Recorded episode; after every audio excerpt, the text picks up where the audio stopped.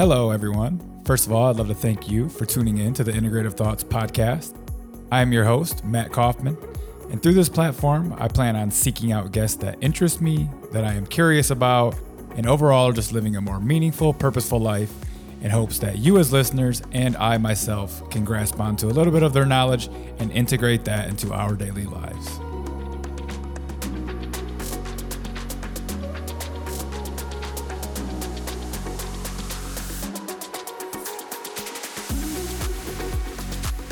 Are you having trouble losing weight? Do you get extreme food cravings, especially at night? What about the inability to lose weight even when you cut calories and do a lot of exercise? I know I fell into this category for pretty much most of my life. It's actually probably not even your fault. You most likely have what's called leptin resistance. Leptin is actually a hormone made by the fat cells that regulates food intake and energy expenditure by communicating with the brain. The more fat you have, the more negative leptin messages are actually being sent to your brain. This creates what's called leptin resistance and is going to sabotage all dieting efforts and causes food cravings even when you have enough fat stored. Introducing Zenith. This is an all new, completely natural formula that gently decreases leptin levels to restore accurate communication between fat cells in the brain. Zenith contains zero harmful stimulants. It's made of all natural polysaccharides and cetylated fatty acids, very safe for long term weight loss plans, and it is made in the USA. In an eight week university conducted double blind placebo controlled study, participants lost 21.3 pounds of fat, lost almost four inches off their waistline, and reduced serum leptin levels by 43%. So, if you or someone you know, someone you really love, is struggling with weight loss, head down to the show notes. I'll have a link there and a few videos where you can learn more information about Zenith. So, listen, I've been experimenting with different types of minerals, especially magnesium, for the past five to six years. But I could never really find a product that I could feel the benefits that magnesium claimed to give. Magnesium is one of the most important minerals for all of human health. It participates in over 600 different biochemical reactions in the body, yet over 80% of the population is deficient. Magnesium deficiency can increase risk for all disease and greatly decrease optimal performance. That's why I like Bioptimizers. They use all seven forms of magnesium in a highly bioavailable form in their product Magnesium Breakthrough. Magnesium helps with stress, anxiety, sleep, immune function, detoxification, and so much more. If you want to try out this product, head over to Bioptimizers and use code Integrative Thoughts 10 to receive a 10% discount on their amazing product, Mag Breakthrough. All right, today's guest is Matthew, aka Whiz Buckley. He is an amazing guest, amazing human being. He is an ex Navy fighter pilot, so I commend him for his work and his time served. He is a chief executive officer over at Top Gun Options, and now what he's working on on the side is his nonprofit, No Fallen Heroes. What they do is they take groups of veterans with PTSD who cannot afford to go to the jungle and try psychedelic therapies. And he takes groups of them with the funding down there to try out ibogaine and 5-MeO DMT. So Whiz explains his ibogaine and 5-MeO DMT experience on the show for us because these are medicines that I personally would try but have not tried at this moment. And from my research, I do think that ibogaine probably is the best medicine for veterans because it is a masculine energy. It is a hard ceremony that brings masculine energy, but it'll break down these troops in the most efficient way, in my opinion. We have really constructed these veterans to be war animals. We train them to kill people. They've seen people be killed, and then we just throw them back into civilization and society and think that everything's just going to be normal. And then when they go to their VA doctors and tell them that they can't function, that they have anxiety, that they can't sleep, we just give them sleep medication, psychiatric med, benzos, you know, all the other pharmaceutical bullshit that doesn't really work. So I hope you guys are going to enjoy this show. Maybe it's a little eye opening around veterans and how they can be healed from psychedelic therapies. Whiz, welcome to the show. How's it going? I'm good, bro. What's shaking? Yeah, man, over here. Um, glad you could make it, and I'm trying to power through this uh, hurricane that's on the horizon over here on the west coast. You, you are a little bit more blessed over there. Uh, just probably got sunshine and good good weather. It is, man. God's rating room is a is good looking today. Boca Raton. yeah, it actually doesn't look too bad out there yet. I think it's supposed to come through tonight and then tomorrow.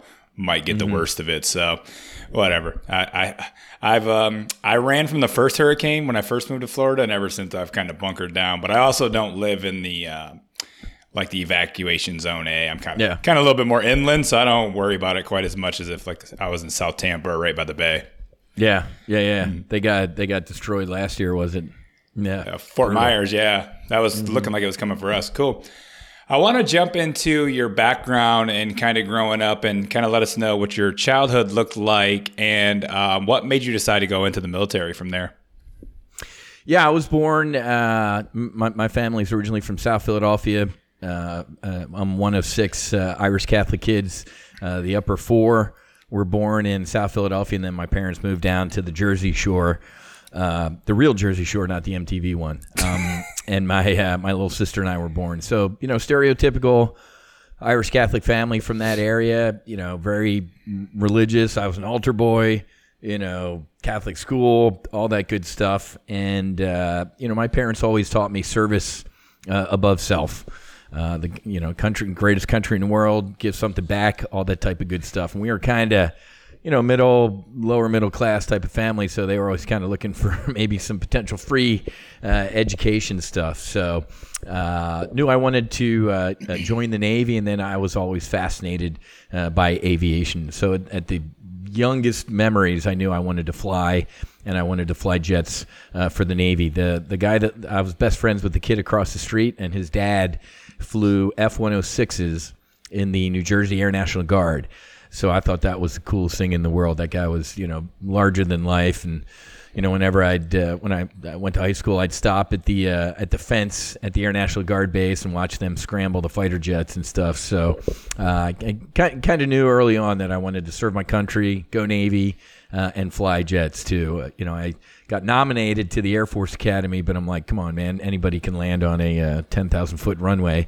Why don't we? Uh, try and uh, uh, take that uh, at sea at night in bad weather. So uh, yeah, and then left New Jersey and uh, went to school down in uh, Jacksonville, Jacksonville, Florida, JU, where I met my uh, my beautiful bride, and uh, was NROTC and selected aviation, and then uh, went on over to Pensacola, Florida, the cradle of naval aviation. And uh, you know, naval aviation is it's a pyramid, right? Uh, you, you always got to be number one or or be at the top to get to the next level because you know the Navy's got a lot of helicopters, they got a lot of propeller planes, they got a lot of jets, and then jets that do different missions, right? So.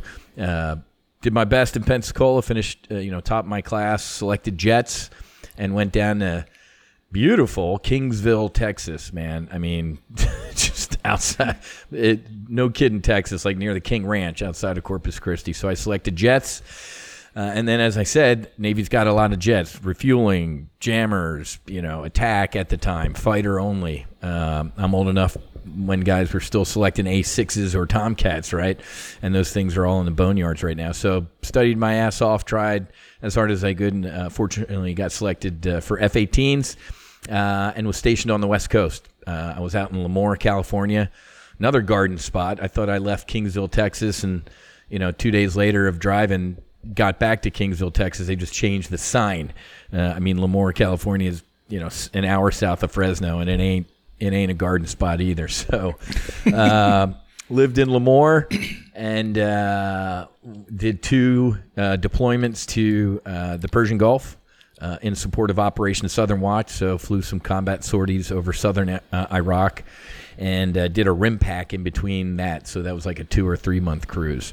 After my sea tour uh, and those cruises, I got selected to be an instructor down at the Marine uh, F 18 training squadron, which was a great payback. So I'm old enough that I was based at El Toro Marine Corps Air Station before they closed it. And then we moved down to Miramar. Uh, and that was great, where, my oldest son was born. And then I got out uh, in 2000. I got out like a you know lemming. I wanted to go be a rich airline pilot, but I won the lottery literally by doing that because I got hired. I got picked up by a uh, reserve squadron at Naval Air Station Fort Worth. So I ended up uh, th- that was a lottery ticket back in the day. Was you know getting hired to be a rich airline pilot and uh, getting to fly fighters on the weekend. So I thought I had it made. And uh, I went to FedEx initially uh, for about 10 months, and I was miserable. Hated FedEx. You know, driving trucks? No, man, driving airplanes. Uh, you know, showing up at Memphis at midnight and flying until eight in the morning and trying to sleep during the day. Just did not. And I was young. I was in you know early 30s, and I was like, nah, this ain't for me. And most of the guys, when I was living in Fort Worth, most of the guys in my reserve squadron were American Airlines pilots because you know DFW's the the headquarters. And I remember one day getting back from my from a FedEx trip, and I couldn't even remember what time zone I'm in. I'm like falling asleep in the ready room, and one of my buddies, you know, gives me a cell phone, and he's like, "Hey, man, I'm you know I'm going to do a dogfight. Uh, if crew scheduling calls from American Airlines, tell them you're me, and you'll be there in a couple hours." I'm like, "Are you kidding me?" So he was sitting reserve for American Airlines and double dipping flying fighters that day. I'm like, "Okay, I'm done." So I quit FedEx and went through the went through American Airlines training in the summer of 2001 and uh, first day at work first flight for American Airlines uh, was the morning of September 11th uh, so I was packing for my trip my wife came in and you know told me hey somebody uh, hit the World Trade Center with an airplane I'm like I'm busy woman you know probably a small airplane or bad weather and uh, you know just the look on her face said otherwise so I went out into the living room looked at the TV, saw what everybody else saw. Beautiful day in New York City and a massive uh, smoking hole and fire. And, you know, I'm going through my mental aviation checklist of how that could have happened, and boom. Uh, next airplane hits. Didn't even take me a half a second. I knew we were under attack. I ran into the bedroom. It's still in my closet here. I pushed my American Airlines uniform out of the way. That's still in the plastic from the from the cleaners. Threw on my flight suit, put on my boots. Didn't even tie those things got into my old Porsche, and I, I think I broke the land speed record getting out to the Naval Air Station. I got out there just as they closed it and went to a you know ThreatCon Delta combat posture, and uh, got you know one other F-18, uh, my buddy Gruff, another F-18 pilot made it out there. We called down to maintenance and said, Chief, how many jets you got? Get them combat ready. Get them get them up. And that's when the phone rang, and next door was an Air Force F-16 Reserve Squadron. Uh, and of course, as you know, Air Force guys are rich. Uh, they got all the toys. They're tied into NORAD. So they, you know, the general said, "Hey, Whiz, what do you got?" I said, "It's me and Gruff, sir. We got a couple Hornets." He said, "Well, get over here. I got four F-16 guys. Let's brief." So it was like you know Lexington and Concord, man. I remember being in the command post as we're briefing. Uh, obviously, the Air Force is better at this stuff. They were arming their jets, and uh, and then they were going to arm us. And uh, I remember briefing with these guys and looking up, and the Pentagon getting hit. Um, so it was just incredibly surreal. So they they scrambled first and got airborne. Gruff and I taxied down to the end of the runway and you know uh, sat alert uh, there. And then just I mean like an hour later the airspace was cleared. So uh, pretty surreal. It was you know it was absolutely incredible. When I got hired by American Airlines, you know I got a letter from the chief pilot, you know signed in ink. You know welcome. Uh, a week after the attacks, I got a photocopied letter from American Airlines HR that said, you know, dear crew member, you're furloughed. Uh, so I lost my job at the airlines. Uh, but, you know, as soon as I got on active duty, I was always interested in finance, right? You don't get, you don't join the military to get rich, right? Uh, but I was always interested in finance. So I taught myself how to trade when I was on active duty, taught myself how to trade stocks and options.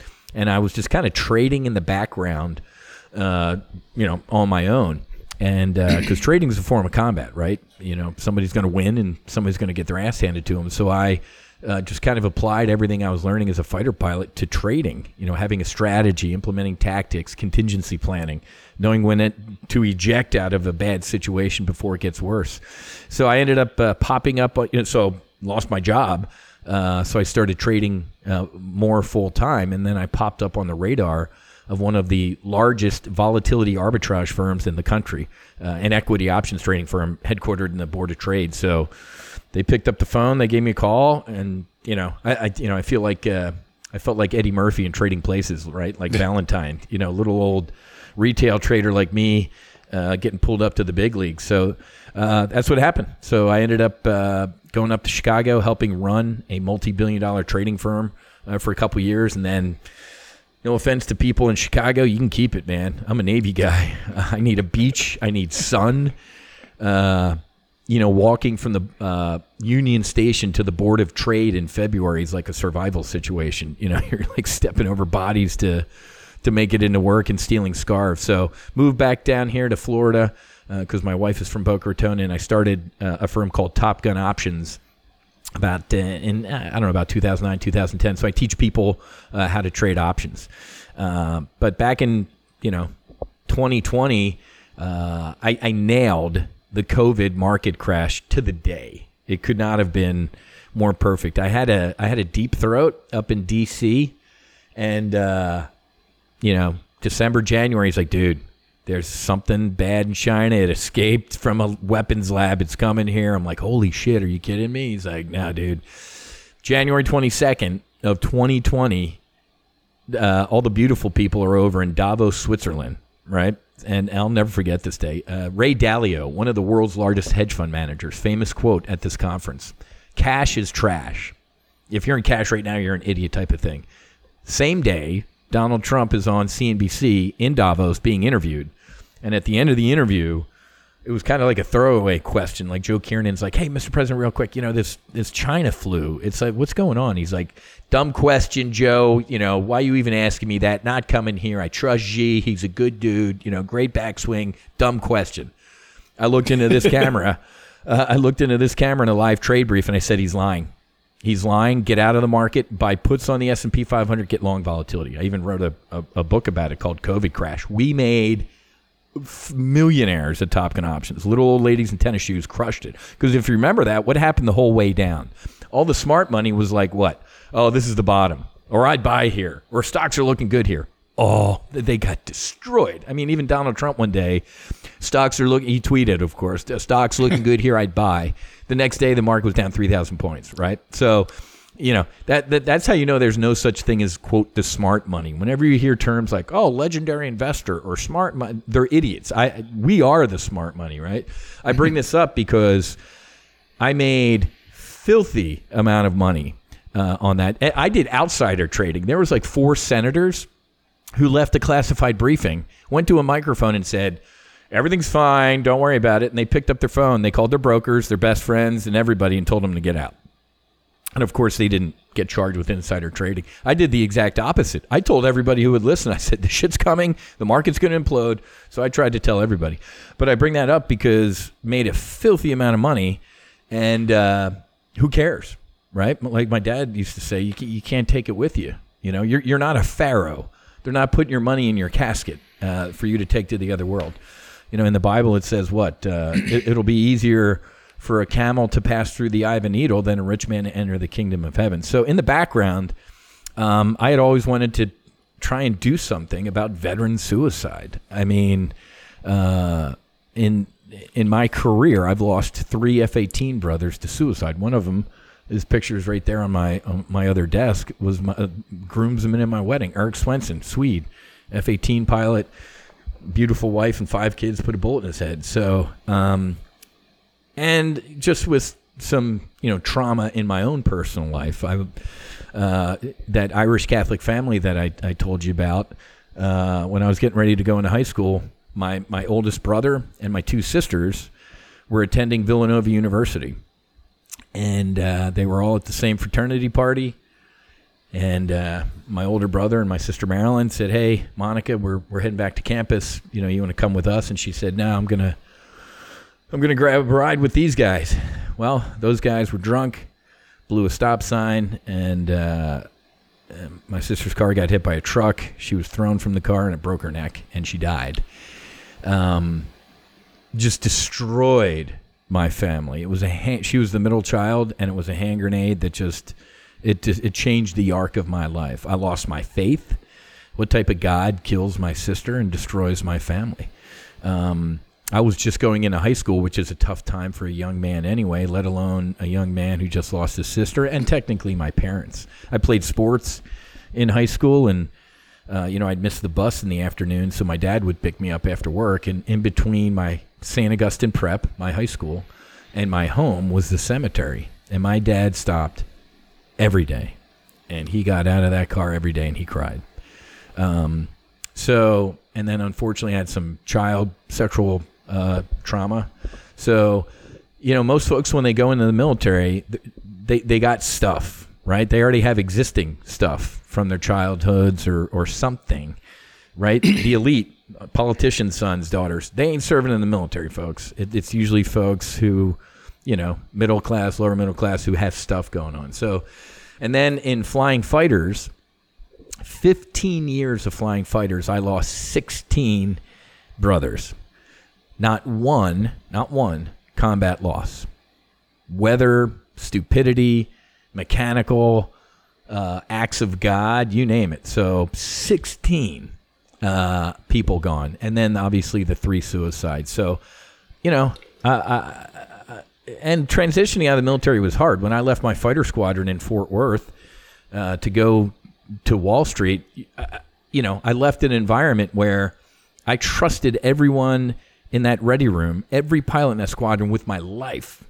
If I didn't, they wouldn't be there anymore. I mean, they're just, as you know, you're gone, right? That's not the environment.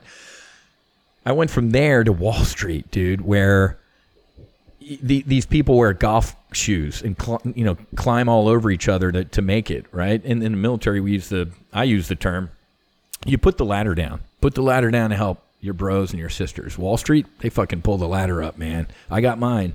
So it was a really tough transition to, to leave uh, fighter aviation and, and go to Wall Street. It made me miserable. So put all that shit together, man. You got alcohol, you got drugs, you got stupid relationship issues. I could not have been more separated from uh, source, God, whatever word you want to use, from who I truly am, right? So that's when I decided to, uh, after the COVID crash and making a, a shit pot of money, I said, you know what, I'm gonna, I'm gonna start a foundation to uh, to try and save uh, veterans' lives. So that that's the executive summary of uh, of leading up to the foundation. That's amazing, and I first off, I want to honor and acknowledge you for sharing a lot of that. It takes a lot of courage, and I know, honestly, I feel as if a lot of us who have been through some of these psychedelic ceremonies were actually a little bit more open to speaking about that, anyways, because True. We unravel a lot of that within a ceremony, and we kind of detach from it in a way that we weren't able to beforehand, and Exactly. um, you know so I, I do you know i know it's a little bit easier for someone who's been through some medicine experiences but still it takes some courage in front of the public in front of people. So i honor you for that. And i want to go back around to this kind of uh, remark that you made about people who join the military come in with baggage. And i've actually had ben smith on the podcast. I'm not sure if you know him. He's kind of helping veterans with he talks about psychedelics and breath work and cold plunging and you know fitness and nutrition and all kinds of things. And he's an ex-veteran who attempted suicide. I had him on the show. And um, I, we talk about this concept of you know you're right. I think you know not every person who just lived a non-traumatic life never experienced anything just goes hey i want to go just fly into combat. You know i think it takes a little bit of a different breed and then also in the military, they also break you down emotionally, right? They kind of strip all of that away because if you're using your emotional intelligence or you're getting a little over emotional within combat, I mean, it's just really not going to serve a purpose. And then I, you know, I mm-hmm. spoke with him about how we kind of we don't have the integration process on the back end to to let them know like, hey, that that served you for the time being, but it's going to no longer serve you in civilization you're going to need to kind of have some kind of construct that's going to help you break down those barriers where you can now have a marriage or have a girlfriend or have kids and you know not feel so isolated and alone because you've basically taken all these emotions and just shoved them into corner pockets or wherever in you know little you know intricacies in your brain. You just get them out of the way because you're in the middle of a mission or there's a mission the yeah. next day. You know there's always something else going on for people who have served. So What's your thoughts on that? Like, how can we, for one, maybe go through how the military breaks down people and emotional and why that doesn't serve you in a, maybe a better manner than how I spoke about it? And then how can we kind of yeah. get more of these vets to kind of open up? Well, I, I, you know, I often say that the military does an incredibly good job. The military is fantastic at turning people into killers. They do a great job of, of being able to train us to do some pretty horrible things to another human being. But they do an incredibly shitty job of transitioning you back to being a human being, right? After they chew you up, they spit you out, man. You're done. uh, you're a well-oiled killing machine, and then now you know next, right? We're on we're on to the next uh, group of young folks. We're gonna we're gonna chew and spit out. In the military, you're also taught, especially in aviation, you're taught to compartmentalize, right? We're taught, hey man, if you're in a fight with the wife, you got to leave that shit at home. You're in the squadron now. You're briefing to go flying in a fighter jet. Nothing else in the world is important. And if you and I were flying, uh, you know, in combat and you got smoked, I can't mourn you, right? I'll, you know, I'll, I'll mourn Matthew later. Well, guess what? You don't get a later. It's on to the next mission, or somebody else dies, or something like that. So all the, when they say compartmentalize, you put all that shit into these little compartments, and if you don't have an outlet for them, they're going to explode. And they're going to explode either in suicide, suicide attempts, alcohol, drugs. I mean, fighter aviation, when I was in the Navy, was obviously a culture of drinking anyway. I mean, we'd be out on the boat flying missions and all that type of stuff. We'd pull into Dubai or Hong Kong or Singapore and just go absolutely ape shit, right? So uh, the military. Uh, you know, if, if I could put it on my whiteboard or my vision board or my dream board, they need a better transition process uh, to include talking about medicines or breath work or med. You know, there are as many human beings on the planet. There are as many ways to heal, right? Uh, yoga, breath work, climb to the top of a mountain, who know, cold plunge. I, I don't care what it is. There are so many different ways to heal. The military really doesn't go into any of them at all. Uh, it's like, hey, here's how you write a resume and you know wear a coat and tie, and there's the door. Um, and it's awful. So if, if uh, the No Fallen Heroes Foundation, which which I started, which we can get into uh, when you want, is the mission objective is to use uh, those healing medicines. Ain't for everybody. Radical. I was a radical guy, f- flying fighters and shit like that. That's a radical uh, career. I needed some radical healing, especially having some of that uh, radical uh, trauma on board. So, you know, the medicine uh, is definitely not for everybody, but it is definitely for somebody or for some folks. Yeah, and I mean I totally agree. I want to get into that in a little bit, but I wanted to ask like what does even a typical say a fighter comes out of the military, they've served, they've done some combat, maybe not killed anyone or have or see, at least seen people, you know, take their lives or end their lives or be killed. What does it typically look like? Are they just um, told to go to therapy? Is it mostly just like painkillers or anti-anxiety meds? What's the typical treatment look like right now? Well, it's it's interesting because as an I'll, I'll speak to the aviation side of the house. Of course, so each squadron air wing has a flight surgeon, right? They're a doc, doc, right? Every squadron's got a doc assigned to them, and of course, the doc says what? Hey man, you got any problems? You know, you come talk to me, type of thing. I'm I'm I'm Santa. You know, you can come talk to me. what are you high? No, you can't. Right? If you go to your flight surgeon and go, "Hey, man, feeling a little depressed or anxious," okay, Whiz, thanks for telling me. Now you're grounded, or let me take your wings, or so th- there's actually this culture of you have to hide uh, what's going on. Two days ago, the Washington Post. Uh, let me just read the, the the top. Let me read the headline from the Washington Post two days ago. Five thousand pilots suspected of hiding major health issues. Most are still flying. So, as a veteran, let me give you a quick story. Talking about separating from the military, I'll never forget this. I was in my separation class with a bunch of other pilots, and uh, half the room, anecdotally, but uh, it, it felt like half. Half the room was like, "Hey, man, you know, make sure you you claim everything you can, you know, and, and you'll get disability benefits, or your your kids can go to college for free, you know, blah blah blah." I'm like, "Whoa." I said, I'm going to FedEx in a month, man. I, I got an FAA physical, you know, and then the FAA physical says, have you, e-, not like recently, it says, have you ever in your life had PTSD? Tra-? It, and of course, what do we as aviators put? Nope. So, you know, the other half of the room, guys like me were like, dude, I'm not, I, there's shit wrong with me, but I flew 15 years fighter aviation. I'm pretty sure I can handle an airliner, you know? So I kind of hid my stuff, right? And other guys didn't. Well, get the, and it's interesting because I remember saying to some of my buddies at the time, I'm like, dude, I'm not, I ain't doing that shit. no, no, man, those two those two systems don't talk, right? You know, the VA doesn't talk to the FAA type of thing. I'm like, well, with my luck, the day will come when that happens. Here we are 23 years later, and the day has come. So the D, uh, the the VA is reporting to the FAA like, hey, this guy's getting you know disability benefits for PTS, and the FAA is like, holy shit, dude, you didn't put this on your boom. So now we have this, and and I give the flying public this choice. You ready? Which one would you choose? Would you rather your veteran captain or first officer take a week off to get their mind, body, and soul together? Or would you rather them keep lying, hiding, self medicating, or drinking? Right? We recently uh, sent a guy down to Costa Rica uh, for, for, the medicine. American Airlines captain, F 16, 15 year uh, F 16 pilot. He said, Whiz, I've been in therapy for decades, man, and I pay cash because I don't want Uncle Sam to, to keep track. So we have this culture of the leadership, quote unquote, saying, "Hey, man, you know, you need any help? You know, put up the bat signal, and and it'll be respected, and you'll be fine." And then you see when people do, they get clipped. So it, it, all of that has to change. There has to be a radical change to all of that.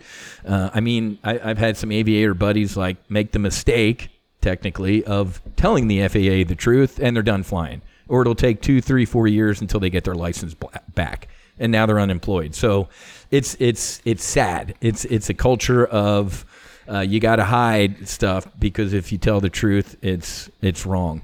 Um, so that's why, yeah, you know, talking to you and, and getting that message out that hey, healing is possible.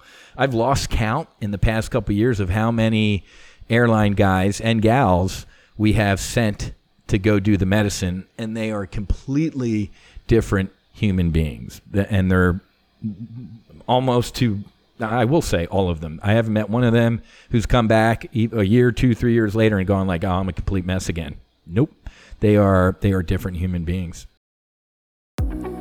Hello, everyone. First of all, I'd love to thank you for tuning in to the Integrative Thoughts podcast. I am your host, Matt Kaufman, and through this platform, I plan on seeking out guests that interest me, that I am curious about, and overall just living a more meaningful, purposeful life in hopes that you, as listeners, and I myself can grasp onto a little bit of their knowledge and integrate that into our daily lives.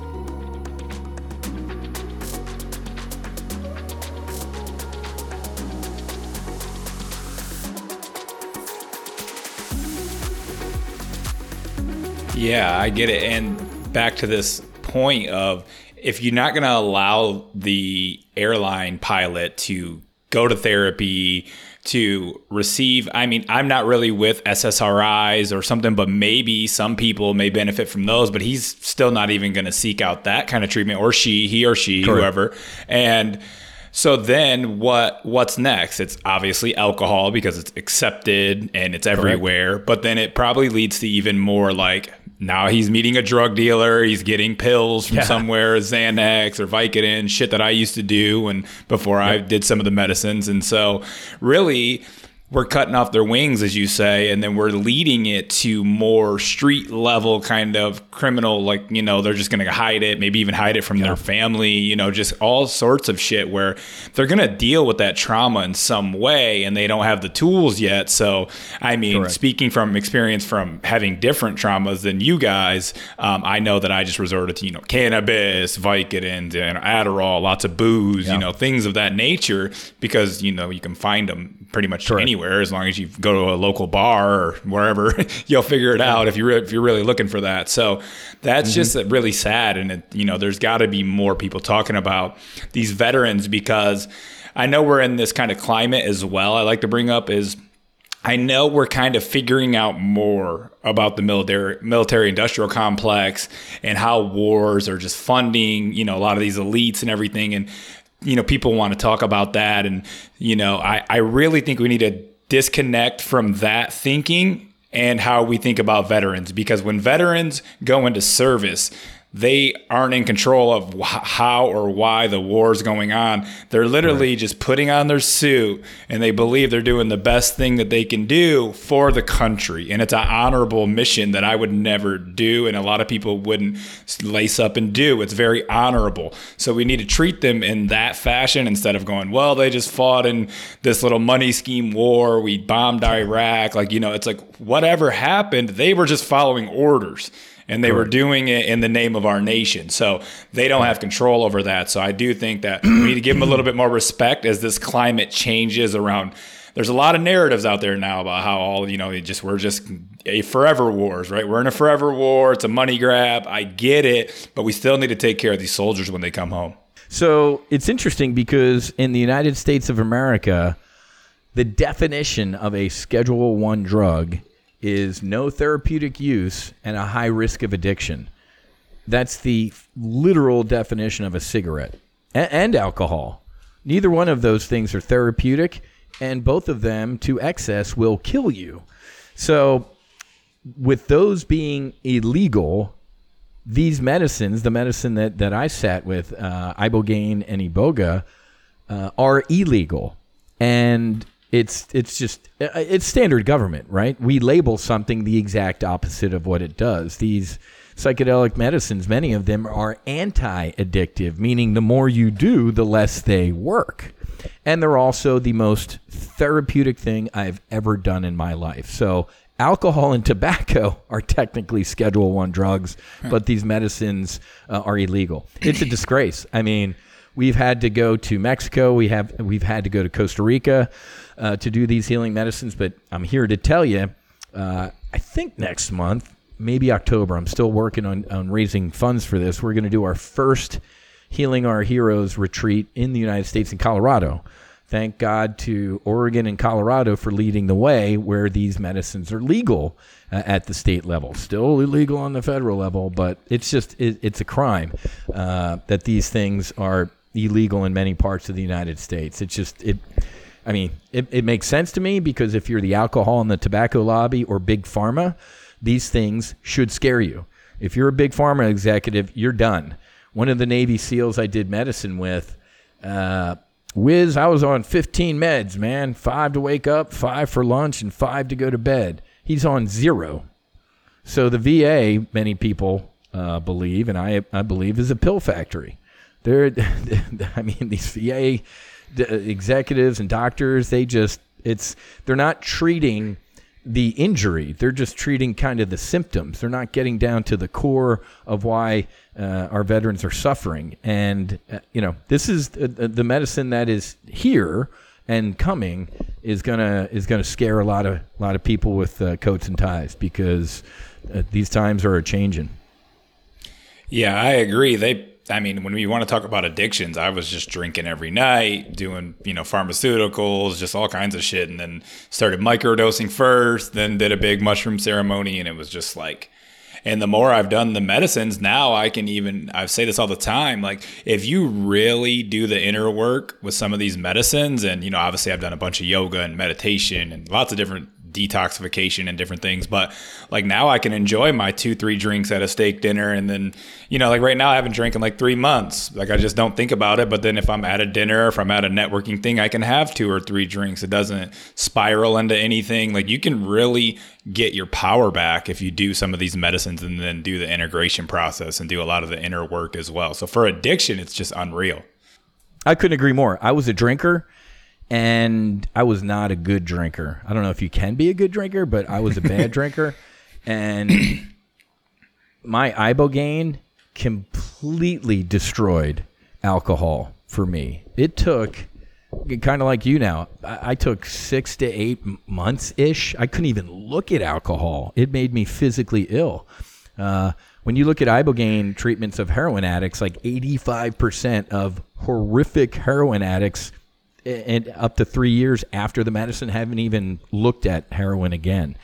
Um, so the ibogaine is an absolute uh, addiction interrupter. I'm like you now. I can have a couple glasses of wine now with my ribeye or or something like that. But old me, a glass of wine was the bottle. Uh, old me, uh, uh, uh you know, a, a, couple drinks was a bottle of uh, vodka. Gone And I'm like you, I, I can go months now without even, you know, it, it destroyed it. Hell, I was a coffee fiend uh, and it destroyed coffee. So the ibogaine that I did was it gave me an absolute clean piece of paper uh, that I could uh, start again from. But if you go back, you know, integration is all of it. Five percent is the medicine, ninety-five percent is the integration. Uh, but if if you go back to kind of your old ways, you can you can slip back into stuff. So it's not a the medicines aren't magic pills or anything like that. It's work, right? And you know we talk about doing the medicine work. It's it's work. It ain't gonna it ain't gonna do itself, but it's gonna give you a, a nice, clean, fresh starting point. Yeah, I agree. So I kind of want to get into your personal story with the medicine. It seems like you succeeded at military, succeeded at trading, had the family, pretty much kind of the American dream in the fullest form. Was there like an exact event or moment that where you really just felt like you were, even though you had everything, you were still really disconnected? And then like, what was the catalyst to say, okay, now ibogaine's the thing that I'm going to try? Yeah, the I mean, I, I had been spiraling down for for years. Uh, drug, uh, drugs, alcohol, uh, relationships, um, and you know, I I had my couple dark nights of the soul, lying on the bathroom floor, uh, type of thing, close to uh, close to checking out. You know, if it was not for my three incredible children, I might might not be here. Um, but this was a God moment. Like I said, in 2020 made a lot of money with the with the market crash. Started a, a foundation called the Top Gun Fighter Foundation, and that was more aviation centered, right? Obviously, the name Top Gun Fighter Foundation. Uh, so around the time I said, I don't know how I'm going to stop veterans uh, from killing themselves. I don't know jobs, you know, get a buy them suit. I, I was just throwing shit at the wall that would see to see what would stick. And then I had heard about a group of special warfare uh, guys who were going down to Mexico to do psychedelic medicine. So uh, I got an invitation. You know, I'm like, wait, g- go to Mexico for a weekend with some Navy SEALs and do drugs? Sign me up. you know, who wouldn't want to? Who wouldn't sign up for that? I'm like, I had no idea, no idea what I was in for, man. Um, I'm glad I didn't have a lot of time to, to think about it. Uh, I still would have done it, but you know, in hindsight, I'm like, man, if I had um, because you, you, and it's funny because you know they I went to a place called the Mission Within, and uh, they send you a manual, and I'll, I'd read like a couple pages because I'm a military guy, man. I'm an aviator. I read the manual, and you know, so I, I'd read a couple pages of the manual. I'm like, all right, all right, I, I, I kind of know what's going to happen. And then every once in a while, they had a nice couple sentences that said, by the way, nothing can prepare you for what's about to happen. I'm like, holy shit. Then they'd have another page or two of good stuff. I'm like, oh, okay, all right, now I feel better again. Same block, like nothing can. I'm like, what the hell's going on? After doing the medicine, I get it because it gave me some situational awareness, but nothing could have prepared me for what I experienced. So I ended up lucking out, uh, or I didn't luck out. God did it. I went uh, to Mexico with just an incredible group uh, I went with Marcus Luttrell, which just about everybody knows is the lone survivor. Wrote the book, the movie, just incredible human being. So Marcus, uh, the other guy I went with, his name is Jarred Taylor. He's one of the founders of Black Rifle Coffee. Uh, went with another SEAL uh, officer named JJ, and then also uh, an NFL player who was just suffering from horrific CTE. Uh, I mean, I rode. You, you, know, everybody meets in San Diego, and then you drive like an hour, hour and a half south to the Mission Within, and we kind of ride in a convoy. And I was with the the football player, and man, it, I was sitting in the back seat with Death, big dude, just a big guy, and he looked like he needed a sickle and like a black. He he was like Death. Let me fast forward. I bumped into him, literally bumped into him, like a year later at a at a fundraiser, and I I kept going, and he's like Whiz, and I turned around. I did not recognize him. He was a completely different human being. He looked like life. He looked healthy. He's like, "What's up?" I'm like, "Oh my God, Robert, I did not." He's like, "Yeah."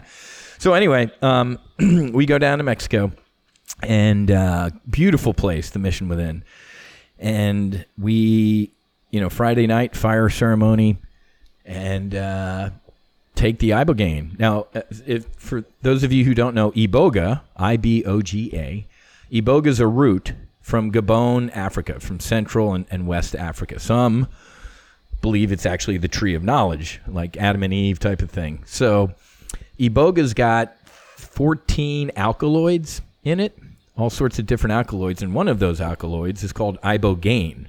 So here in the West, for heroin uh, or for you know addiction, heroin, alcohol, and also head trauma, a lot of folks have been doing studies and some research, and when you pull that alkaloid out, just ibogaine, it's like pulling out the the nuclear weapon part of of this bomb.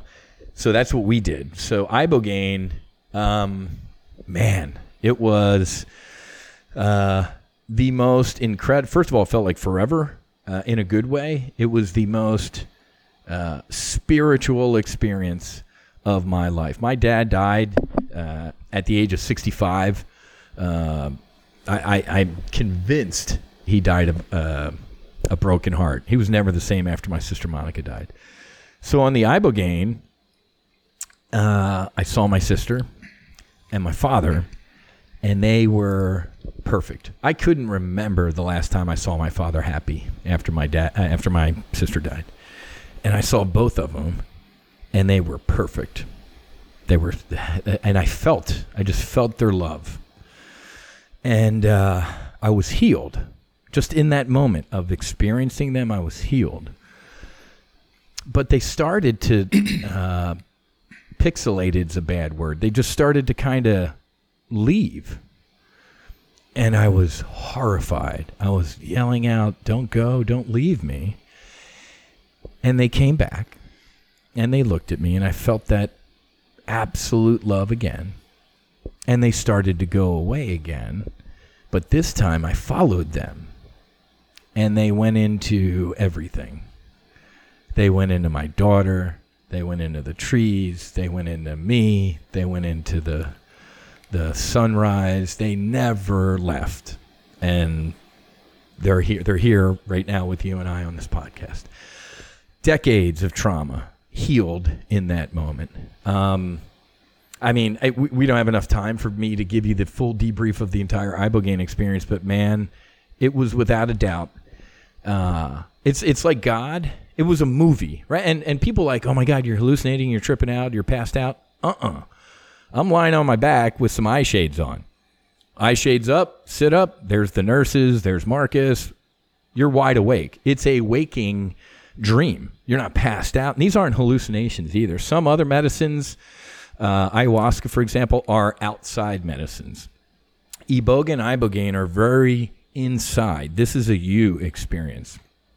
The uh, and it felt like a movie. Like God just kind of had me. Whatever word you want to use. If God turns you off, there's something. Source, creator, divine, truth. You you put whatever word you. Uh, man, I, I've taken a bunch of folks who are atheists or agnostics that ain't atheists or agnostics anymore. They might not use the word God, but they're like, you know what, dude, you're right. It's some there's a thing. I'm like, what? okay, don't call it God because I know that makes your skin crawl. But anyway, whatever word that that that entity just had me under its arm and showed me everything. And when I, it's funny, I got back from Mexico, and I told my wife Susie, I'm like, ah, I don't need to travel ever again. She's like, why? I'm like, I saw everything. I physically saw from the beginning of the universe to, I can't even describe it. So, um, the ibogaine was, it felt like forever, and then it also felt like we took the medicine and the sun was up. I sat up and the, the sun was up. So it it went so quick, but it was forever. That's so hard to explain. So we had a, uh, we call it a gray day. The next day, you're kind of, you know, crying in a good way. You're kind of, you know, you're writing in your journal. You're, you know, you're taking it all in. And I remember just trying to write everything down, and uh, and and that's where I got the 595 from. Was my guide and Doc Martine. I'm like, oh my, you know, and they're like, whiz, whiz, whiz.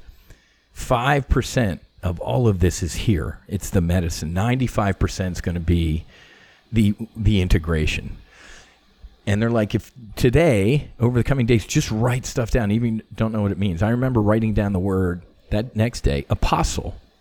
And I had no idea what the hell that meant. Now I do. Because my mission is to tell people about this, period, and about the potential gifts. The next day, and this is pretty this is pretty intense. The next day was 5-MeO DMT, Bufo alvarius, right? It's from the desert Sonoran toad. And this is pretty nuts. So go up to the room. So that when we did the ibogaine, all five of us are in the same room. There's a couple nurses. There's a cardiologist downstairs throughout who sleeps there during the night. You're hooked up to an EKG. Very, it's half spiritual, half medical, right? So you ain't, you're in good hands. So don't, you know. Um, the next day, big white bed in the middle of the room where we all did the journey, and they keep us separated. And I'll tell you why they keep us separated. It's because of me. So we did the 5-MeO DMT journey was going to be all the way upstairs, and they, they kept us all, like all the way down on that the lower floor. Beautiful place, looks at the Pacific. Um, so Marcus went first, and then I went. So bed in the middle of the floor, overlooking the Pacific. Beautiful day. I can still and the curtains kind of blowing, and uh, Doc Martine was in there. Uh, Cynthia, my guide, and then a, a Navy SEAL kind of at the head of the, the mattress on the floor. And, uh, you know, they give you a good little brief. Hey, take it in a little bit. It's called a handshake, right? You, you don't want to do a bunch of 5-MeO DMT. You, you, you want to get your body a little, little, little taste, acclimate a little bit. So I did that. And then they said, uh, okay, you know, draw it in for, it's, a, it's like a vape pen, you know, draw it in for count to 10, drawing it in and then hold it and then try and count to 10 going out. On the way out, man, when I got to about eight, and they, you know, you have your eye shades up here ready to go. And they're like, as soon as you, you, you kind of feel it, we'll just kind of lay you back and put your eye shades down. I'm like, okay, that sounds like a deal. Man, I I got to eight and just started to lay back. And when I went to lay back, there wasn't a bed. I just, in the blink of an eye, uh, I exploded exploded. It, it sounds violent, but I, I'll, I'll stick with it. I exploded into love, light, uh, infinity. Um, it was it was peace. It was a peace I've never felt before. Uh, taken, you know, I hope people don't take this the wrong way, but take an orgasm and multiply it by a trillion and that was the feeling. Um, and it answered a question for me. Ever since my sister died, when I was a, you know, I always wondered if she's bored, right? Like, do people get bored in heaven? Like, I've been here for a while, you know, what shit, you know? The answer is no. In, I felt infinity, and infinity is now. The only there is no future. There's no past. There's only now, and I experienced that. God said, showed me what forever was, and I felt it, and it's only now. So my dad, my buddies that killed themselves, my buddies that got killed in mishaps, my sister, they're not bored. It's only now. so it's perfect, right? So I have tinnitus, horrible tinnitus from flying airplanes. My vision of my right eye's going to shit. My back's killing me from 15 years of flying fighters. Everything was perfect.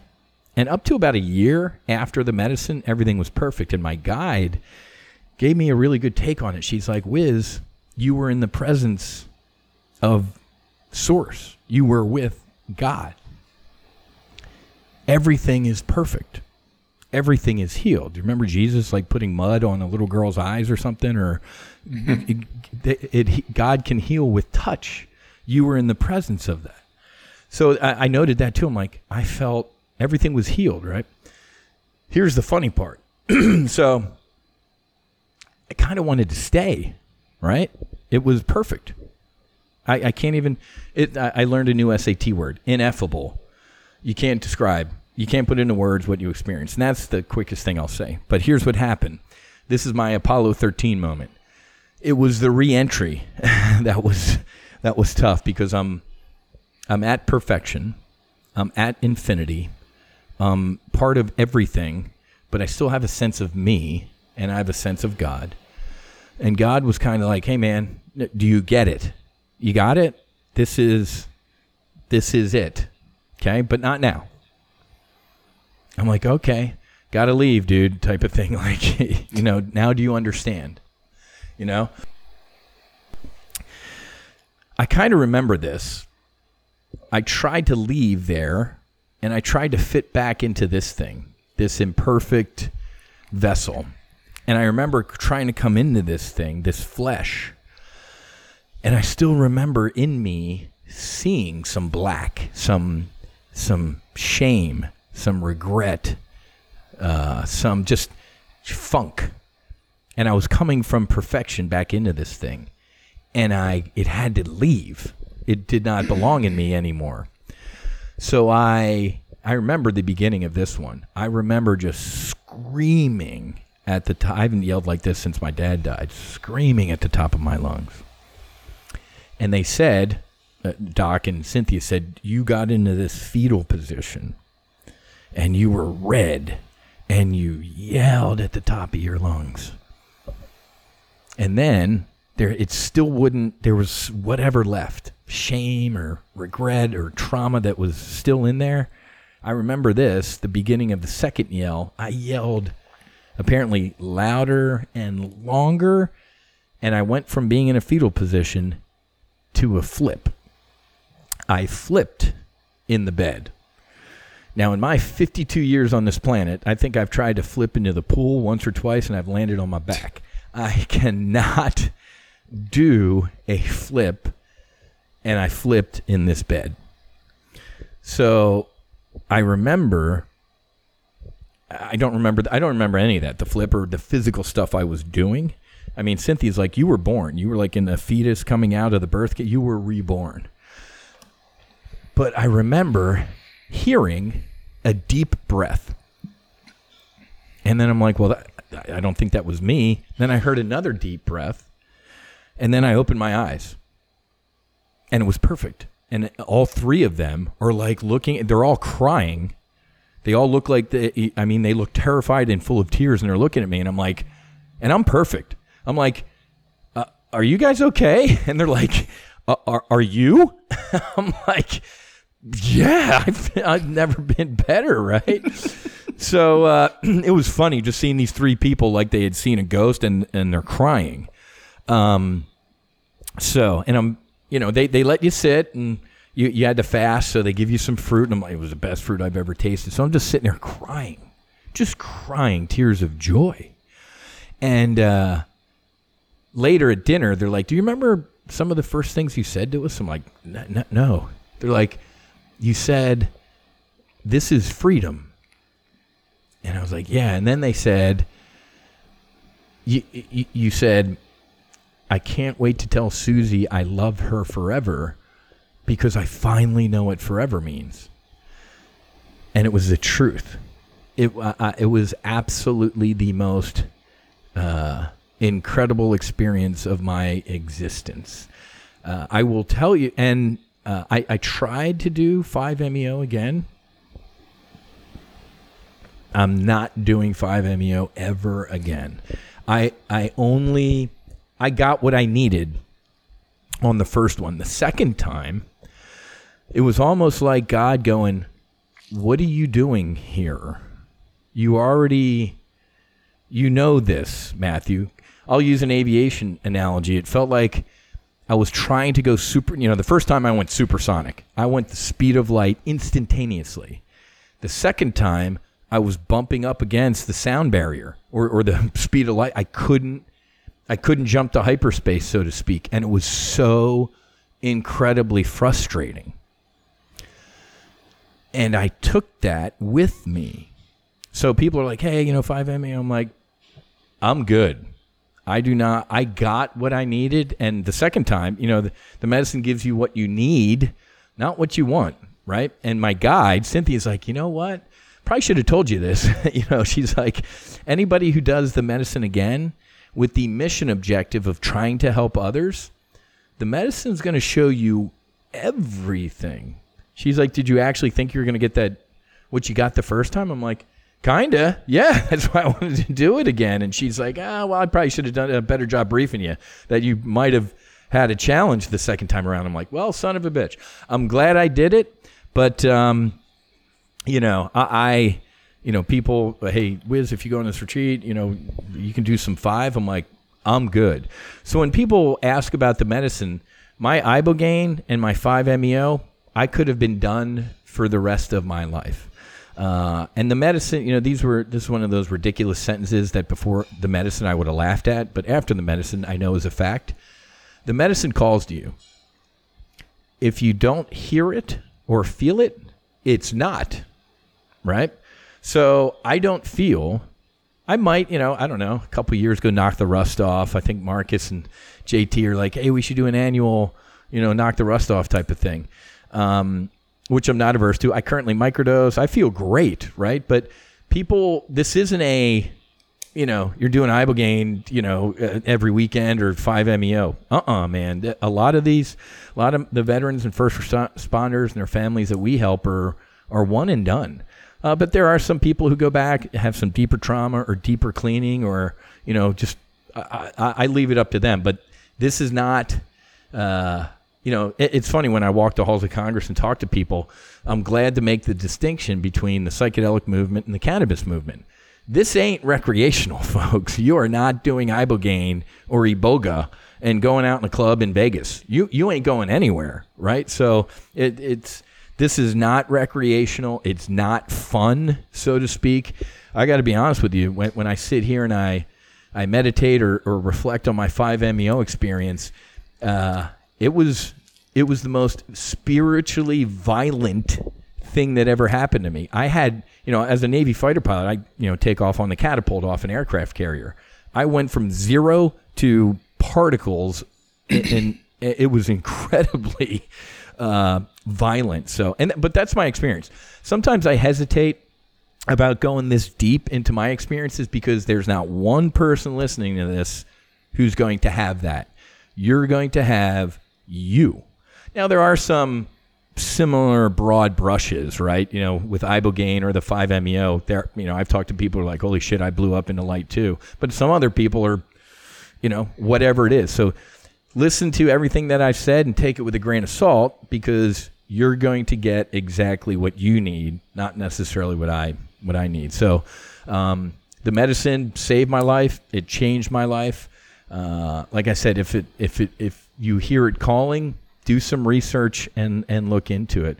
I think the best thing that people can do is uh, in the United States, six months from now, maybe ish, uh, MDMA is going to be legal for therapeutic use. MAPS, you know, finished their phase three trials, uh, and the FDA is damn close to approving it, and the DEA rescheduling it. So MDMA is going to kind of be, I think, the first, uh, you know, the first ship uh, to deploy. Then I think psilocybin will be next, but you know, ibogaine, iboga, a little bit further down the road because they are they, they, they you, you, I respect these medicines. I don't even know if 5-MeO would ever be legal for therapeutic use. There's just, you know, the FAA ain't good with, you know, they, want uniformity, right? Like, you know, when I did Iboga down in Costa Rica, the, the medicine guy went around the fire, said a prayer and felt spirit, and then decided how much to give you that ain't going to go over too well with the FDA. Like, wait a minute, the guy just kind of decides in the spur of the moment. I'm like, yeah. Um, so there you go. So that that that's my medicine uh, debrief, and it uh, I still fondly, you know, I I kept my journal and stuff like that. I'll reread uh, from those times, and it'll it'll take me back there. Uh, I, I'm just I could not be more blessed uh, for this experience. You know, five years ago, me. If I saw me on a podcast talking like this, I would have kicked my own ass. Uh, but that guy, that guy died on on the floor uh, on a bed in in a house in Mexico, and I've never been better. Yeah, that's amazing. It's so funny that you say like the language you use because um, Curtis, who actually introduced us, one of mm-hmm. my lifelong friends, um, I got him introduced to you know mushroom ceremonies and things when he was having a really hard time having depression and suicidal thoughts and things like that and he mm-hmm. was kind of in the same category he was doing well for himself he's an entrepreneur you know makes money and yeah still was having all of the, you know, you have everything you want, but then there's still always something missing, right? His relationships weren't as good as they should have been. And he was talking about selling everything and moving to a different country. And, you know, all these crazy thoughts that you have when you just got a little bit of money and you're like not happy where you're at. And I said, just come down, you know, come down here to Florida for a month, take the, you take your month off, have your employees run your system. And, um, yep. You know, I'm, I'm going to introduce introduce you to a couple things. So, I mean, I had him doing body work and you know exercise with Good. oxygen therapy and all kinds of you know saunas and different things. But I had him mm-hmm. do a mushroom ceremony with me, and I mean, he just was. He ever since he's been a different guy. He's he's um, done you know a lot Good. of ayahuasca, but why I'm bringing mm-hmm. this up is we have these long, hour long, two hour long conversations because we were just you know, young, reckless, partying, having sex, you know, sex, drugs, yeah. and rock and roll. You know what I mean? It was exactly. having a good time. Yeah. And the the the language we use around these medicines about the medicine talks to you and the spiritual conversations we have, we always go back to like, dude, seven years ago, both of us would be fucking like looking no at us way. like, what in the fuck are you guys talking about? like, I, I, as you said, atheist. Yeah. I was kind of. I never really went to church growing up unless my aunt was watching me. She was a big church goer, um, yeah. but that was like you know just here and there. I never really was like religious, and then I had a um, a teacher who kind of convinced me about like you know evolution. So I was a big atheist guy until I took that first um, like four or five grams of mushrooms and was mm-hmm. sitting out on my balcony at my apartment during yeah. a thunderstorm and just talking to God. And I come down and goes, well, that's interesting for a person who doesn't believe in God. I'm sitting here holding like a crystal like necklace that I got on and I'm rocking back and forth and I'm just looking into the lightning and I'm just mm-hmm. talking to the sky to, and saying God. Like the God just kept being wow. repeated. And I'm just mm-hmm. like I come down back into you know that where you're you're you're not really sober, but you're not really on the medicine no more, and you're just kind of in this space, and you're just like trying to analyze everything. And yeah. I'm going, what the hell is that about? How, like what what what would make some uh, atheist person sit on the balcony in a thunderstorm and just repeatedly yeah. say the word God and speak to God and and ask wow. him to you know you know come to me and give me signs mm-hmm. and help me sober up and all of this shit and awesome. I just never looked back. You know, I, I was already doing mm-hmm. yoga, and you know, in the yoga community, a lot of times people, like you said, say oh, source yeah. or universe, synchronicities, the things like yeah. that. And I got a clear calling from the medicine, like no god mm-hmm. is powerful i'm like wow. I, you know i was like god and you know so now i you know if i do a prayer before a meal or whatever it's god if i meditate and pray it's it's god because mm. i feel the, the word holds more power in my opinion and yes. another thing that i had during my medicine ceremony i'll share is similar to kind of some uh, family traumas you had so my father was never around Mm. And, you know, I kind of just always pushed it to the back, did fine. My mom took care of me and my brother, and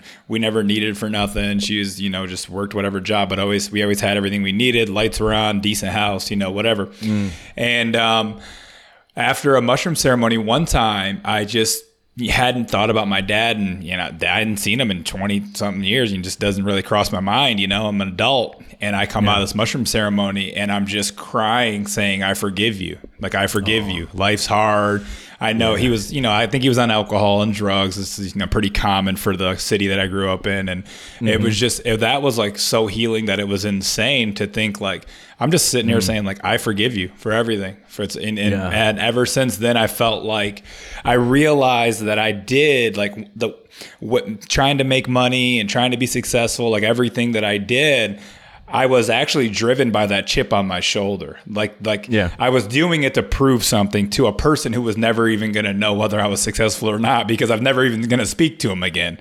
True. And um, so it was like I'm but I didn't realize that. I just was doing the thing, you know. I was just trying mm-hmm. to make money and you know, just trying to navigate through life and after after I had forgiven him, I'm like, now you can just learn to try to be successful for yourself and for yes. my wife and for my future kids that we're trying to have and things like that instead of being driven by this kind of trauma process that's going to make you overwork, over, you know, grind yourself to the ground type Yeah. of thing. And now it's just for how can I make it come come with ease, you know, still still be driven, but more so for me and my family instead of this Mm-hmm. little demon that I'm trying to prove something to that I I really it was unconscious though. Like it it just brought that forth. Like I had never really thought about it in that manner. And it was it was bizarre the way the medicines can open you up and just shatter paradigms and make you think about things that you're just doing unconsciously in this more mm. bring it to light. And then you got to you do have to integrate it and it's hard.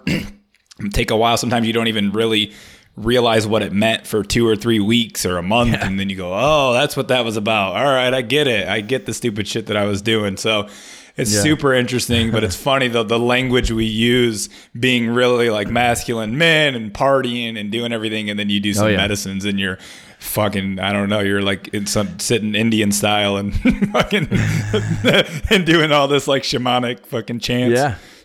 yeah. Well, it's funny you bring that up because I, I, I, I found the medicine kind of like you did. I, when I was having my dark nights of the soul, uh, a, a friend of mine said, dude, you need, go try yoga. I'm like, I would kick my own ass if I saw me at yoga. Walked down the street in Fort Lauderdale, went to yoga. And, you know, I've worked out as a fighter pilot. I had to be in shape. I, you know, worked out on the ship with SEALs and stuff like that. I think I'm pretty freaking good shape. It kicked my ass. A 60 minute hot fusion flow uh, is is a workout. And then that led to breath work. You know, from yoga, I, I moved on to meditation. I mean, old me couldn't sit still for more than 30 seconds without my mind uh, racing all over the place. So, you know, yoga, then breath work, and then the medicine. I will tell people if you are, if you do hear the medicine calling, maybe throw on some Lululemons and start doing some yoga. Then maybe do some mindfulness. It will help you immensely in in any medicine work. But it's funny that that you say that because as I started on this journey, you know, 3 years ago ish, you know, the culture of naval aviation and fighter pilots, you know, I'd, I'd post some of the shit on social media and my buddies are excoriate me, right? You know, in, in a fighter squadron.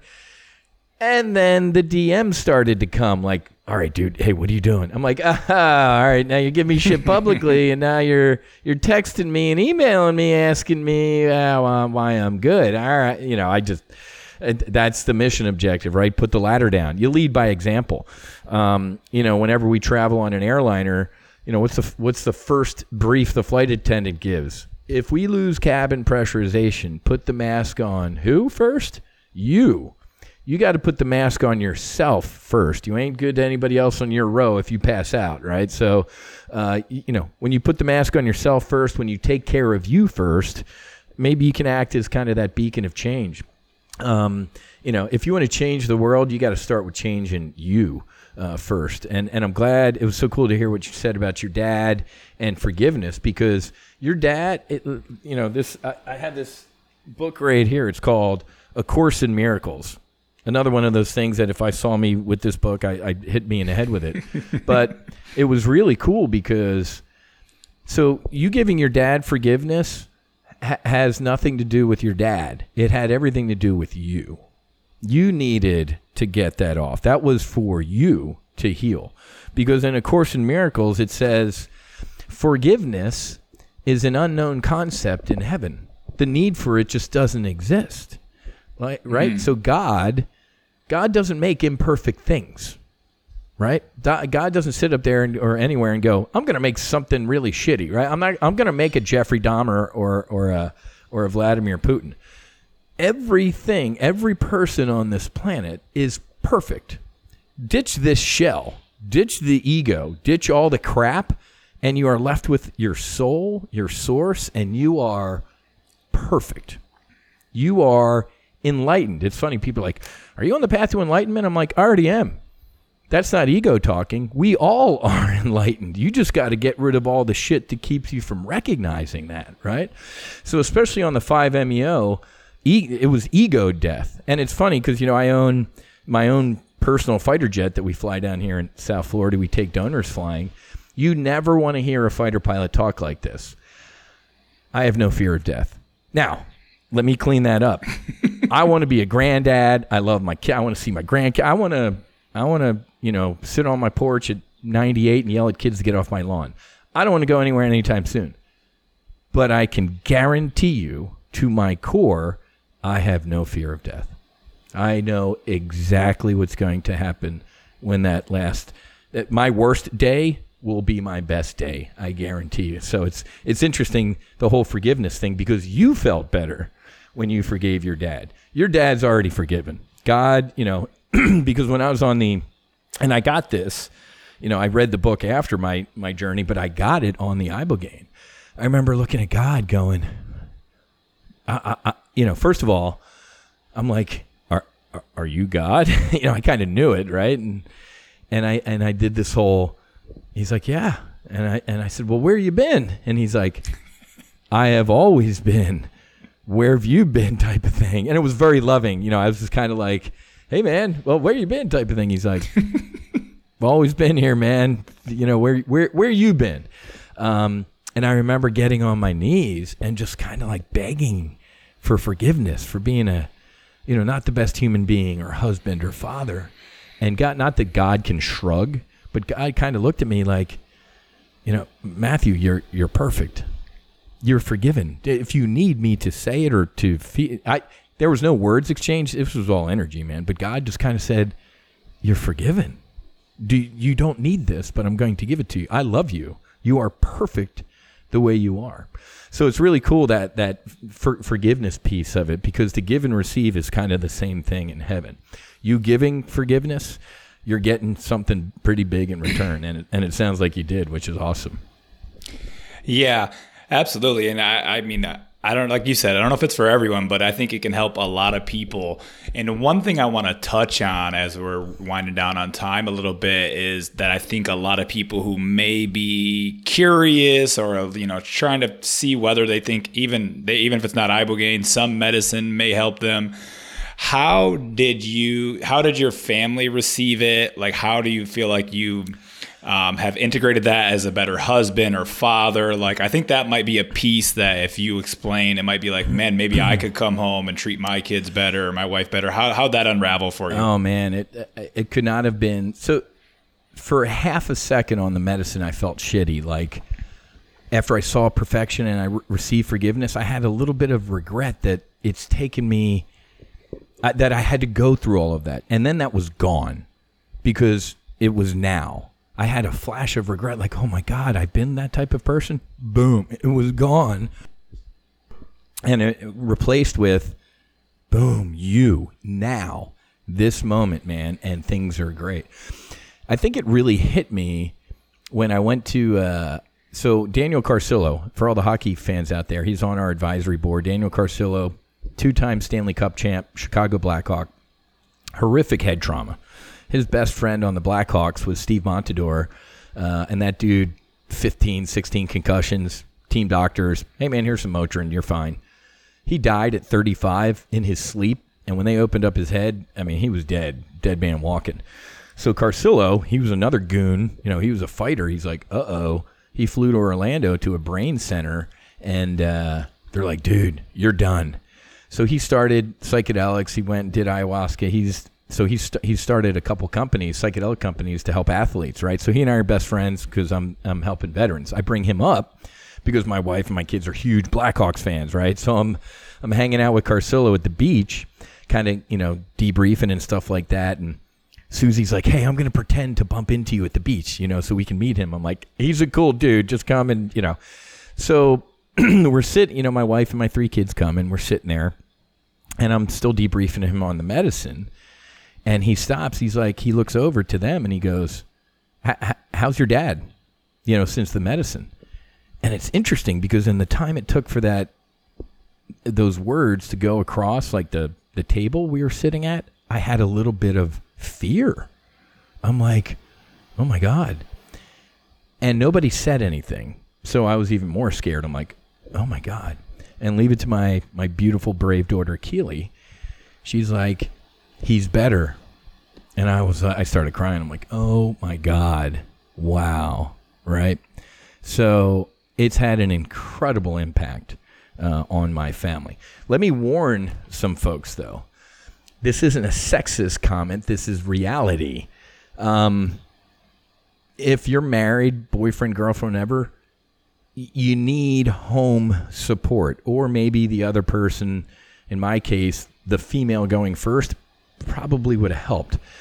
Here's why. You know, 99.9% of my wife's trauma, unfortunately, is whiz induced, right? so I get back uh, from the medicine, I'm perfect. I'm forgiven. I'm clean. Piece of paper. Boom. And I remember I also debriefed my wife at the beach, like a six hour talk, man.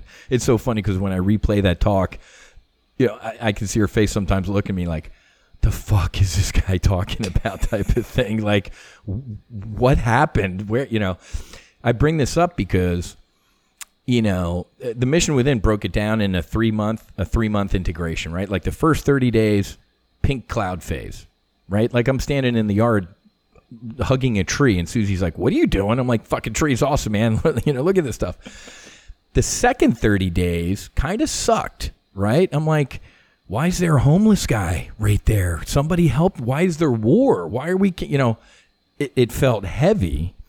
And then this, the last 30 days, I, I kind of found my happy place. But during that, my integration, my wife was like, you know, well, well, yay for you.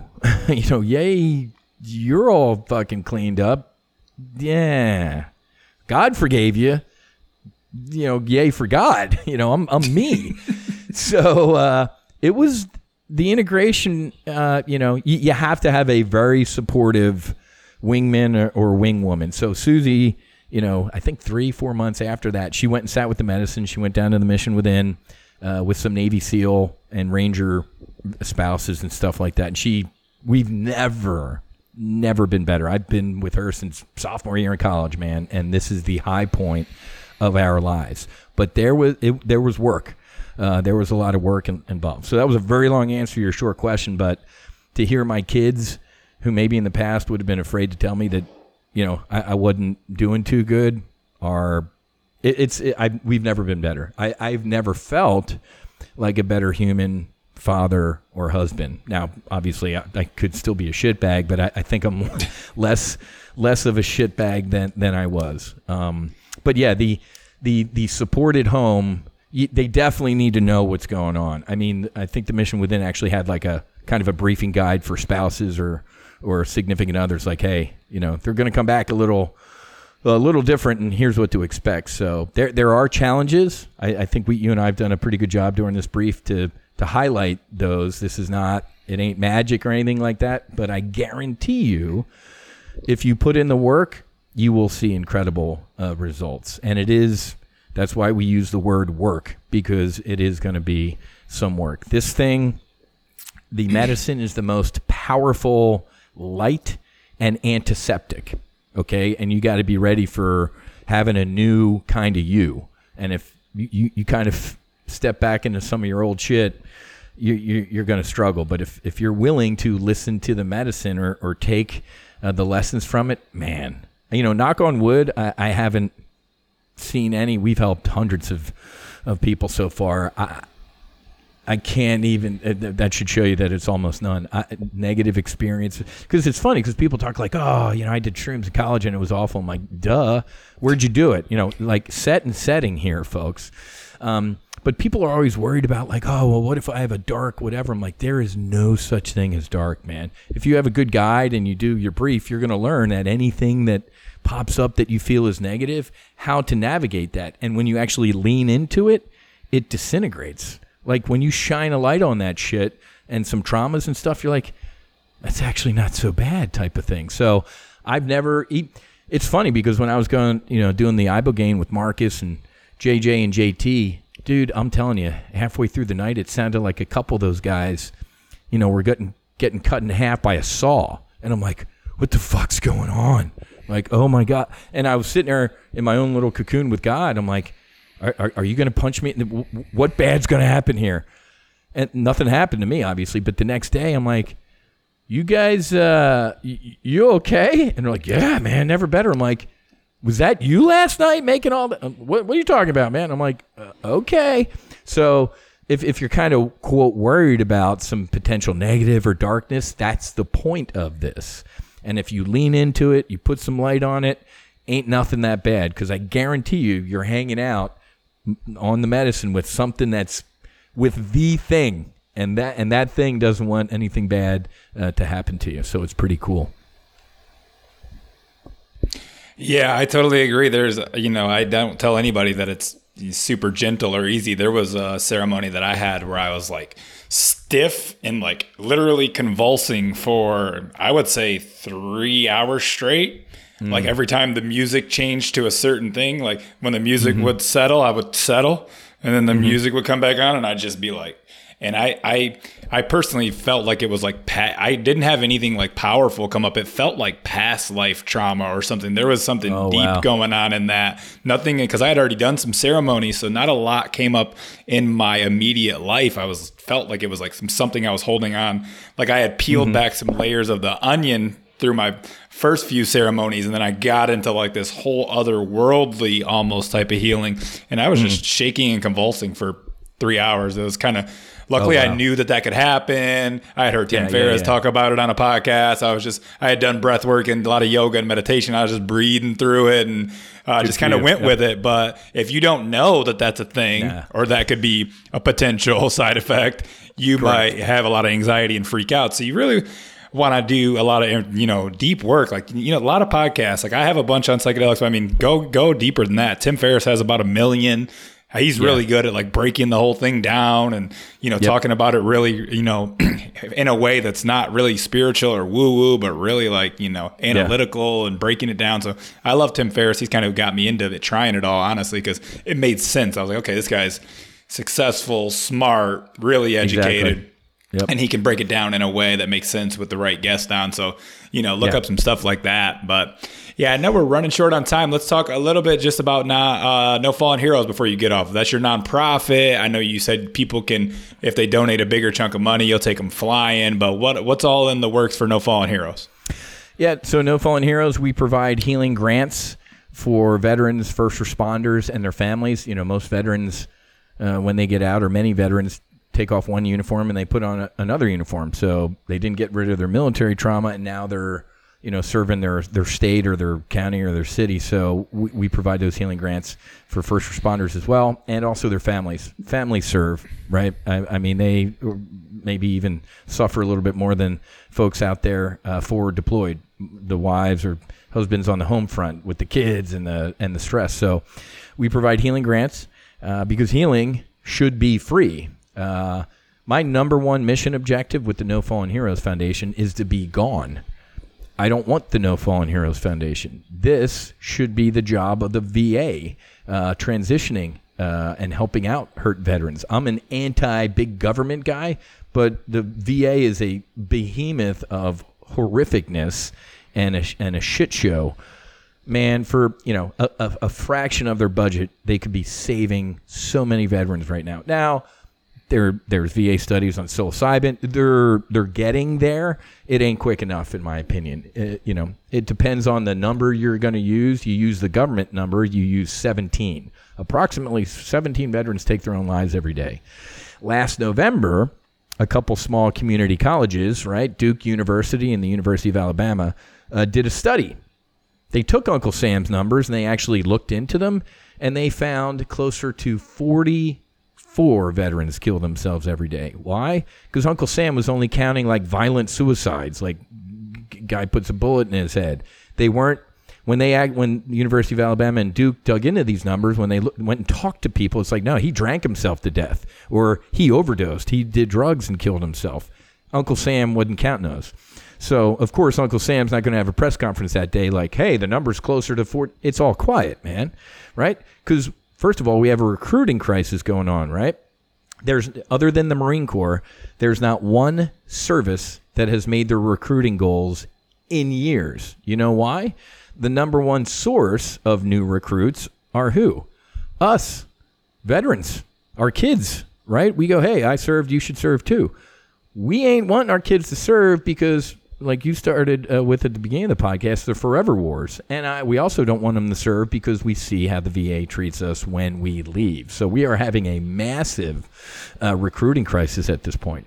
So no fallen heroes. Uh, like I said, we currently uh, we use the mission within in Mexico. We use Awaken Your Soul down in Costa Rica, and then we're uh, hopefully this month, well September uh, or October, we're going to go out to the Do Good Ranch uh, in Colorado. Another NHL star, his name's Kyle Quincey. Uh, he set up to do a good ranch up in the mountains of Colorado for veterans and first responders uh, to go uh, do the medicine. So we budget to send a vet or first responder or family member to Mexico or Costa Rica five grand, which is a lot of money. Hell, it's a lot of money if you have a lot of money. But for for a veteran first responder who ain't doing too good, that's that's kind of cost prohibitive. So that's why we provide these grants. So if you can go to nofallenheroes.com, hell man, five bucks, ten bucks, all that adds up. We try and provide the airfare. We try and take the money out of this so the veteran can f- focus on their healing. So if you could, you can go there and throw a couple shekels at our foundation. It it goes direct. I don't take a salary. I I have my own financial company. I do. This is truly a, a nonprofit where uh, the money goes to the veterans. I don't need it, uh, but the veterans uh, the veterans do. So we're we're really excited. We're growing. Um, but like I said, my mission objective is three to five years from now, No Fallen Heroes uh, does not exist anymore. Uh, we shouldn't be sending veterans to Mexico or Costa Rica. They should be able to. We should be healing our heroes at home. I mean, how about healing Americans in America? What a concept, right? These veterans incurred moral or physical or mental injuries serving this nation, and they're leaving this nation to go get healing from those injuries. It, it just, it, it's very, you know, I, I namaste. it gets so frustrating to me sometimes, especially walking the halls of Congress, right? I had an, an appropriator, a congressman, I won't name him, when I was in Washington last month. I'm like, hey, man, for the price of 10 Abrams tanks that you're sending to Ukraine, we could heal, you know, a million veterans type of thing. He's like, don't, you, you know, don't talk like that, man. You you're gonna upset uh, you upset you upset us appropriations folks. That's a different pot of money. It's a national security. Pot. I'm like, hey, dude. I don't give a fuck what you call it up here in D.C. We, the people, look at it as one pot of money. Okay, so it, it it's coming, but it's funny that the our leaders quote when you do that because a ton of my veteran buddies are like, "Look at this shit, man! Hundred hundred billion dollars to Ukraine, and they're denying my VA benefits." You tell somebody like that, well, it's a different pot of money. They're going to go ape shit, right? So uh, uh, the, the, the other arm of No Fallen Heroes is me and some of our other folks going to DC and talking to lawmakers like, hey, man, we the people are pissed. You can call it different pots of money. We don't. Uh, and if you don't start listening to us, you're gone. The, the psychedelic movement at the federal level is definitely a we the people moment. They ain't leading. They're not gonna. They're not leading with this. It's gonna take you, me, all of us to to get this up for them uh, to change. But like I told the one guy, I'm like, General Patton uh, said, lead, follow, or get out of the way. Uh, and, and they ain't leading right now. No Fallen Heroes Foundation is, is unfortunately leading, but I will I will follow or I will get out of the way when they finally wake up and, and start taking care of folks. And I, and you know, my foundation just helps obviously veterans, first responders, and their families. But hey, man, I want to heal everybody. I, I, you know, this isn't you know if if if Americans, for whatever reason, look up to veterans or look up to athletes like Daniel Carcillo, great. Then listen to us when we lead the way on this issue. Maybe, you know, mom and pop uh, out there, regular person going, all right, well, this guy was a fighter pilot and Marcus Luttrell, a Navy SEAL, and an NHL guy. Maybe I'll listen to them uh, instead of listening to a senator or a congressman that get big checks from big pharma or big tobacco, you know, or you know the alcohol lobby. So that's the foundation, and like I said, if you can go to nofallenheroes.com and uh, and support, we'd we'd love it. Or jump on our Instagram account, No Fallen Heroes, uh, and share our content. Just getting the word out there is part of our mission objective as well. Doing podcasts uh, like this, as much as much talking as I can do about this issue and share my experience, I think that's uh, starting to change the narrative as well. You know. Awesome. Well, thank you so much, Whiz, for doing the show. You killed it. Um, I love what you guys are doing. I definitely, um, it's right up my alley. You know, I don't know if the one program we were all kind of connected on is going to go through, but I still think you're fighting the good fight. So keep up the good work. Thanks, brother. I appreciate it. God bless. You too. If you enjoy this show, would you please take a second to subscribe, rate, and review it for me? Also, if you'd like to know more information about Kambo, personalized one on one coaching with me, or for upcoming retreat information, which I host with my wife, please visit my website in the show notes or DM me on Instagram. My handle over there is at Integrative Matt. Until next time, my friends.